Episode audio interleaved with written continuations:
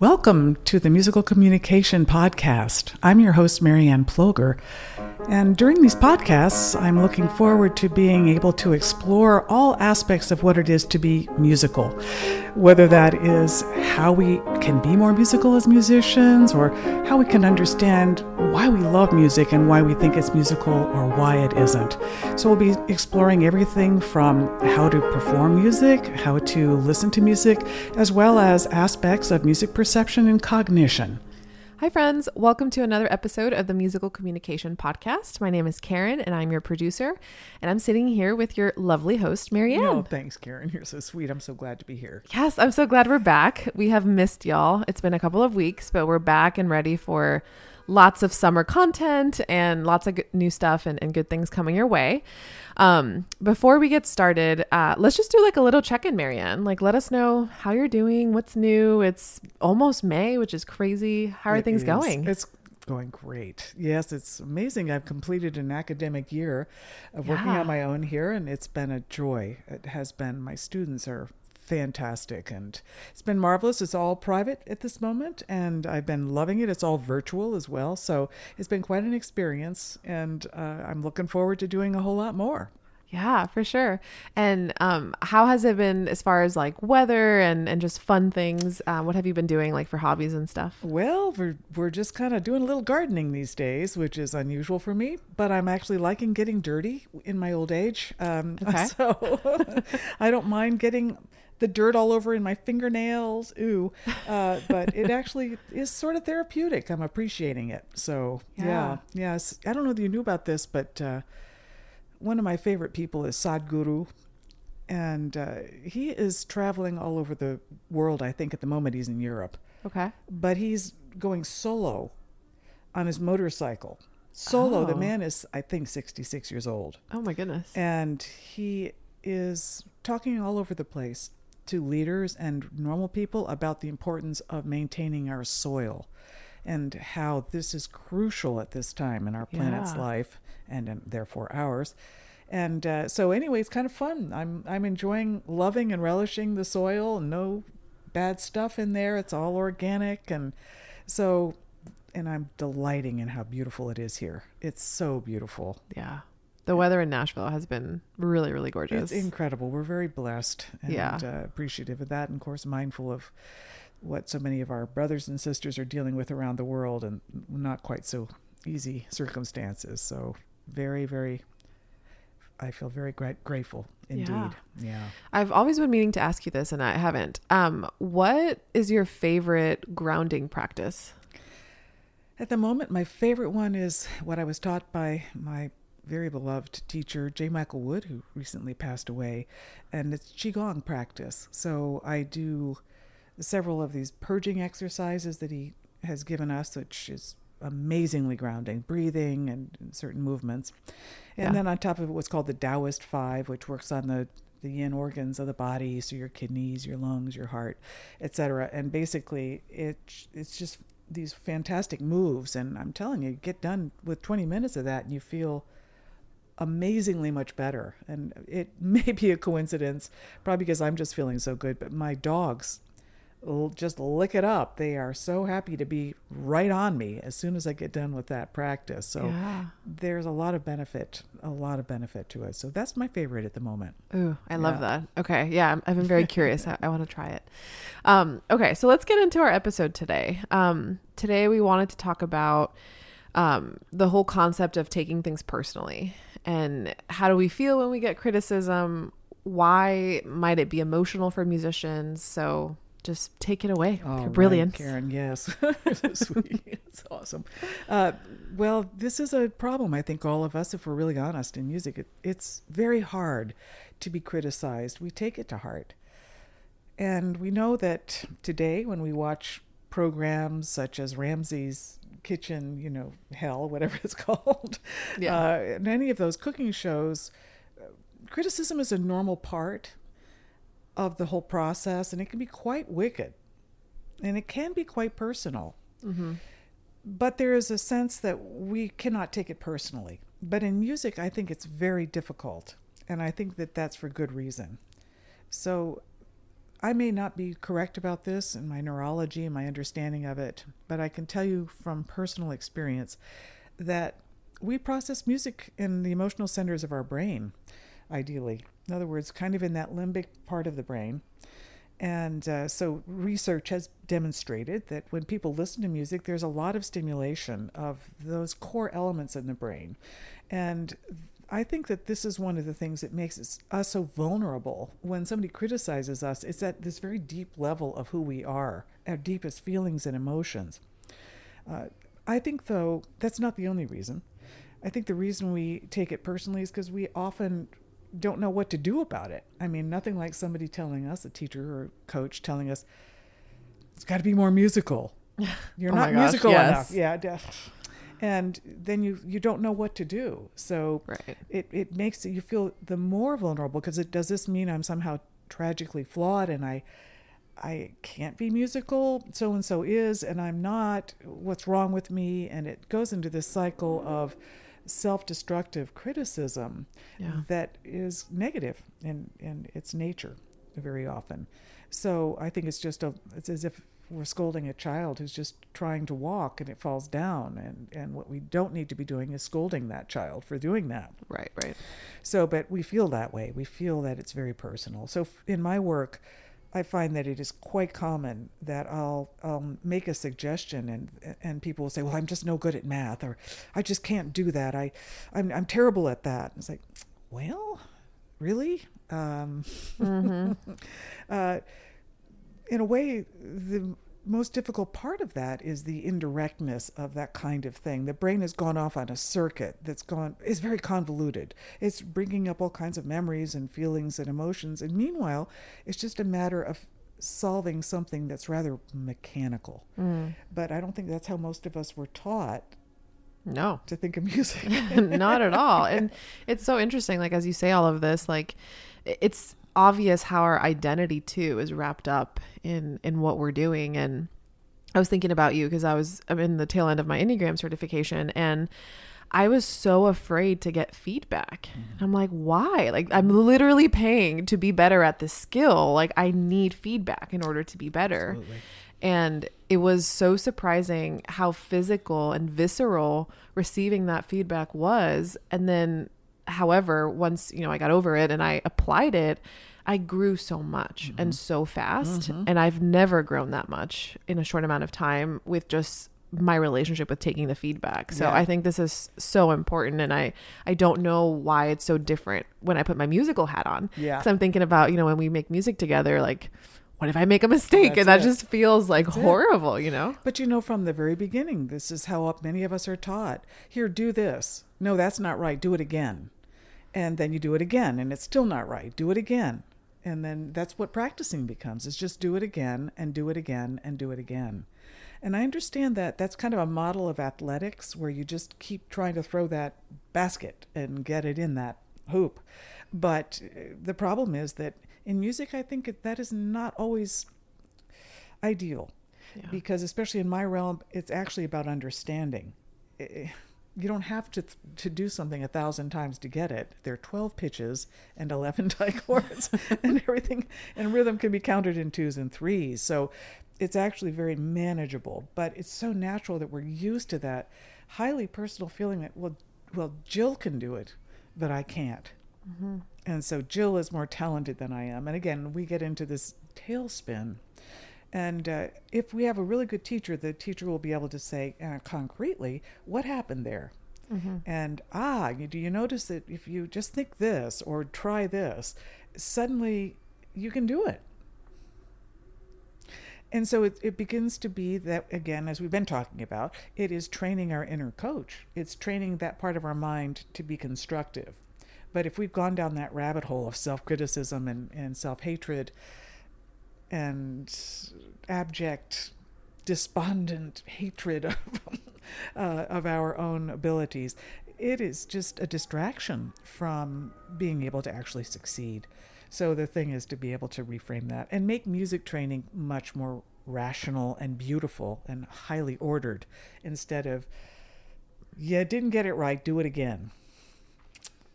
Yeah. So, what would you suggest for folks like myself whose nervous system for years has already been hijacked in in that like flight or fight, fight mm-hmm. or flight response around that feedback or that criticism? Or it's not even the criticism it's the anticipation of the criticism. Yeah. Where you're just you have this constant feeling of you're just going to be in trouble no matter what you do. Yeah. yeah. How how would you work through that well i think karen it's a mismanagement of what I call our inner coach. That executive function, I don't know what it is. It's probably not just that. But I think that if it's negative thought, it's probably in the wrong part of our brain, that mm-hmm. we're probably dealing with parts of the brain that are not analyzing in an objective way what's happening. So it's mismanagement of our mind, and that's how we've been trained. So the way that I would approach it is being able to have a coach who's just watching what's happening and that you know that we need to step back and just say now concretely where am i having trouble? As soon as we start having that positive feedback where we're asking a question we're really looking at what's going in a loving compassionate way and that we're honestly trying to just experiment with and play with what's happening such that we can begin to change it and going in the right direction, then all of a sudden things begin to work. But it has to be that thing of asking a question. And I from in my experience that's one of the most important things. I'll say, so what was the cause of error? Was it reaction, anticipation, or looking back? And when I'm just working with somebody who's kind of new to it, it's just, well, I don't know, I just I didn't practice it enough. I didn't do it enough times. It's like, whoa, oops, you know, not what I'm wanting to do when you're when you're practicing, you're playing. That is to say, and I don't mean that's it, it, it it's it's in this engaged state of what's going on here. Mm-hmm. Let's see what's going on here. Now that was interesting. So if you had a reaction, it's you were surprised. So if now we can use the mind and the coach can say, okay, so you reacted, you were surprised. We were surprised by that let's look at that. Why are we surprised by that? Was a line change? Did the rhythm suddenly change? Did the page turn? Did, uh, it, did the notes go up instead of down? Did they turn into triads instead of scales? What is it that happened? If you're dealing with an orchestra, suddenly a different instrument is sounding. What what's causing the the reaction? And then the next question would be: Now we know that that was a reaction now, let's solve it.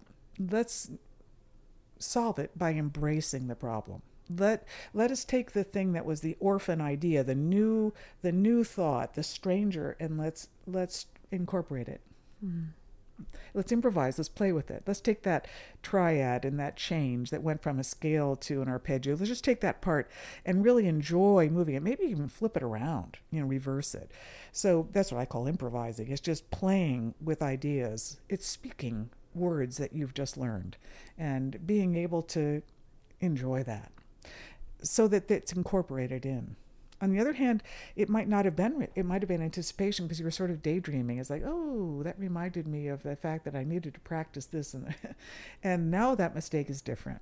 Mm. And so mm. now what you need to do is let your, if you're reading music, let your eyes tell you what the notes are. Enjoy the sensation of letting those notes come into your eye and let your body respond to what that is, what the gestures are, what, how the notes look, how they feel, how they correspond to the notes on the keyboard, or, and of course, how they sound. So that we're engaged in our sensations that come from the signal or the symbol of the eye. If we're listening to music, listen.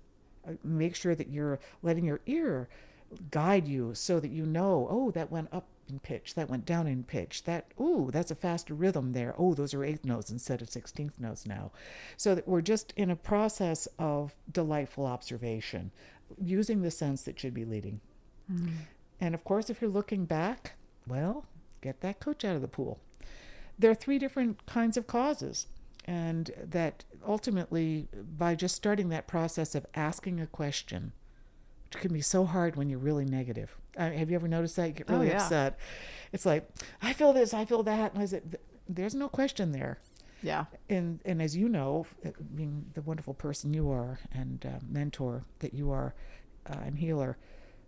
So, why did that happen? so, hmm. what are you feeling?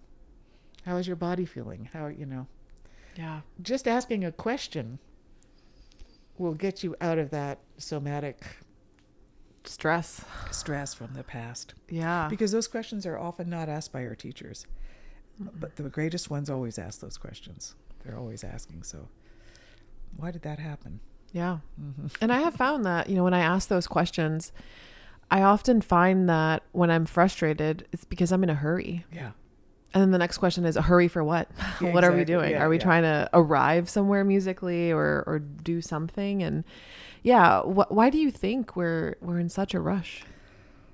Man, I I think we've gotten into more is better. Mm. And many of us know this in college. More and more credit hours, Yeah. more and more assignments, more and more things expected of us. And as we'll be talking about in a subsequent discussion together, it's knowing which one is the most important. And if everyone's saying it's all equally important, it's very hard for the brain Yeah. to be able to do anything but respond to what it's being demanded to do. And and in fact, you don't want to think, you just want to do. Because if you start thinking, you'll start getting depressed. And actually not true in my experience. You start Right. yeah, start asking constructive questions, all of a sudden you're in a different part of your brain. Mm-hmm. And um, so it's my again, I'm not a neurologist, but it, I almost feel like we go to the left hemisphere, and those positive emotions are much more there, I, I guess, from what I understand, in the left prefrontal lobe. And neurologists out there can correct me, but that they seem to be more stimulated to those those aspects of the brain uh, when you're in a positive state. When you're in a negative state, it can be more in the right hemisphere, in the in I, from what I understand, prefrontal lobe. But we need to move it to a more constructive place where we're again removing our fear, removing our vulnerability and our ego, and uh, just slowing down Yeah. because we cannot be artists if we're racing around. If you're racing around and then they plop you in a, in a stage, do you think your brain's going to stop racing around? If you haven't trained your brain to stop racing around, Yeah. in the practice room, that is, what makes you think that when you suddenly get in front of an audience, is going to just stop for you? It's not. You we have to be enjoying the process instead of feeling like practicing is a punishment, which is, I think, what most of us feel. Yeah. Unless we reframe it, you know, Mhm. we can feel that way. Uh, not very constructive. So yeah, we need to slow down. We need to stop looking everywhere else, but just look within, and keep things very simple and very basic, because that's what they are. I don't care how complicated the music is, folks. Twelve pitches. and 11 dichords. Yes, as I, we've talked about before, there are things in the cracks, but basically that's it. It's not oh, those thousands and thousands of words in a foreign language. Right.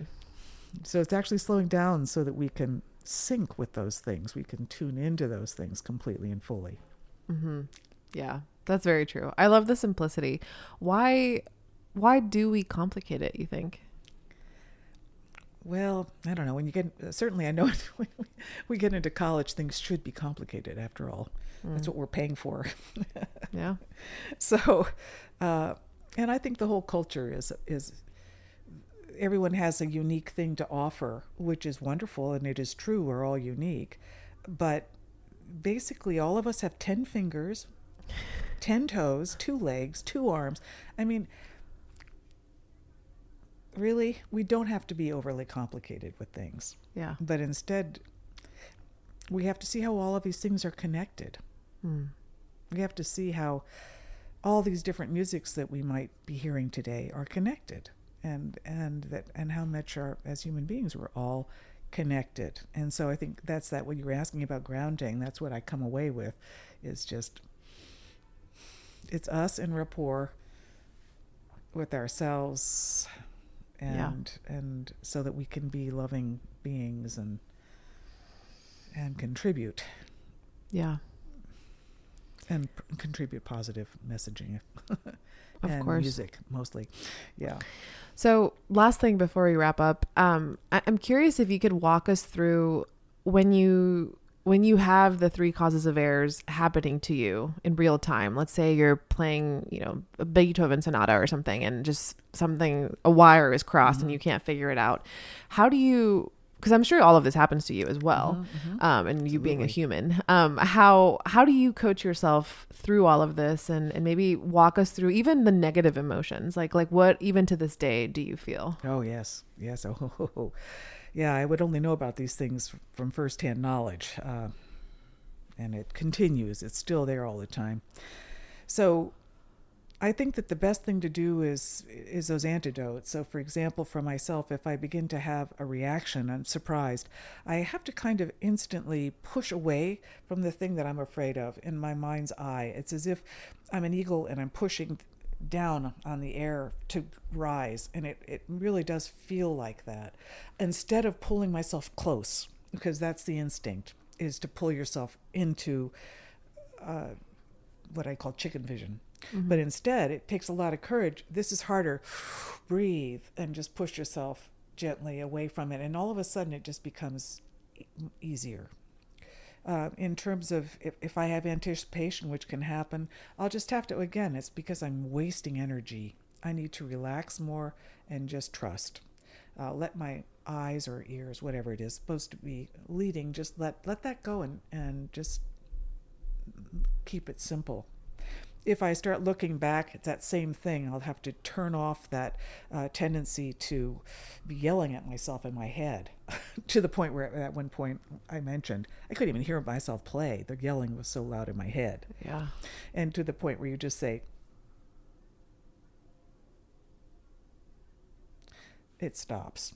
Yeah. I have noticed, by the way, when I the thing that works for me is to immediately actually become involved with my sensations. As soon as I just become a sensing organism, I just start feeling the temperature in the room, as I mentioned before in another podcast, but I just I feel all the sensations when I'm playing. I just, how am I feeling? And even if I'm a little bit nervous, just sensing that in a loving way, not judging, but rather just sort of gently noticing that, keep breathing, keep breathing, you know, and you just do the best we can Yeah. under the circumstances. But I, I'd say it has to be that I, I have to love my audience more than I love myself. Mm. I have to want them to feel great, and they cannot feel great if I don't feel great. So I have to start here, and then let's see if I can. As soon as I do that, it seems to all fall into place. But the key words for me are trust, trust in my higher nature, in my higher mind, trust in music, trust in other human beings, trust in in all of it. And then the and then opening my heart up to to share that uh, to move other people to higher states of consciousness.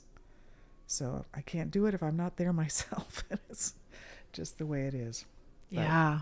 yeah but you're so right. I mean man i've done it all i mean really done it all so oh boy worst coach i mean darth vader has nothing on my inner coach yeah Yeah.